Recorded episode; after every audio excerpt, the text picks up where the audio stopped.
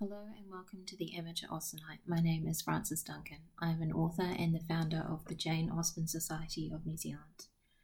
However, I am underqualified for my job as I am and have always been an enthusiastic amateur, hence the title of this podcast.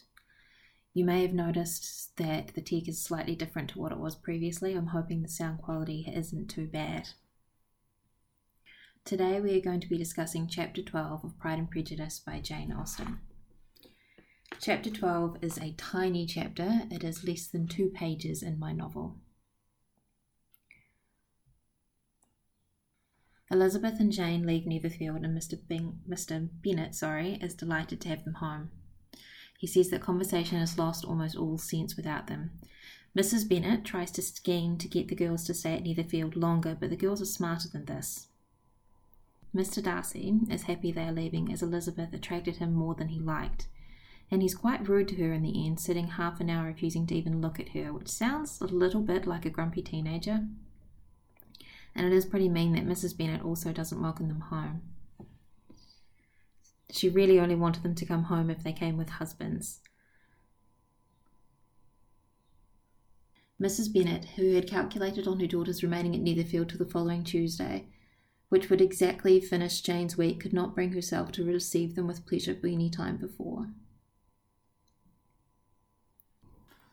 So, to Mr. Darcy, it was a welcome intelligence that they were leaving. Elizabeth had been at Netherfield long enough, she attracted him more than he liked. Steady to his purpose, he scarcely spoke ten words to her through the whole of Saturday, and though they were at one time left by themselves for half an hour, he adhered most conscientiously to his book and would not even look at her. The evening conversation, when they were all assembled, had lost much of its animation and almost all its sense by the absence of Jane and Elizabeth, and this is Mr. Bennet's thoughts. So, family are often used as entertainment, so the reduction of two daughters would have made a big difference. Elizabeth took leave of the whole party with the liveliest spirits. I imagine she was very happy to be leaving. It was probably quite a trial for her, even though she loved her sister. They found Mary, as usual, deep in the study of thorough bass and human nature, had some new extracts to admire and some new observations of threadbare morality to listen to. Poor Mary. Catherine and Lydia had gossip to share with them about several of the officers who dined with their uncle and a private had been flogged and that it was hinted that Colonel Forster was going to be married. We meet Mrs. Forster later in the novel, so that's potentially be quite important because Mrs. Forster becomes a good friend of Lydia, who then invites her to Brighton, and then, of course, the elopement happens. But yeah, it's quite a short chapter, so it bridges the gap between leaving Netherfield and coming home to Longbourn, and then the rest of the novel, basically. So that is my summary of chapter 12 of Pride and Prejudice by Jane Austen.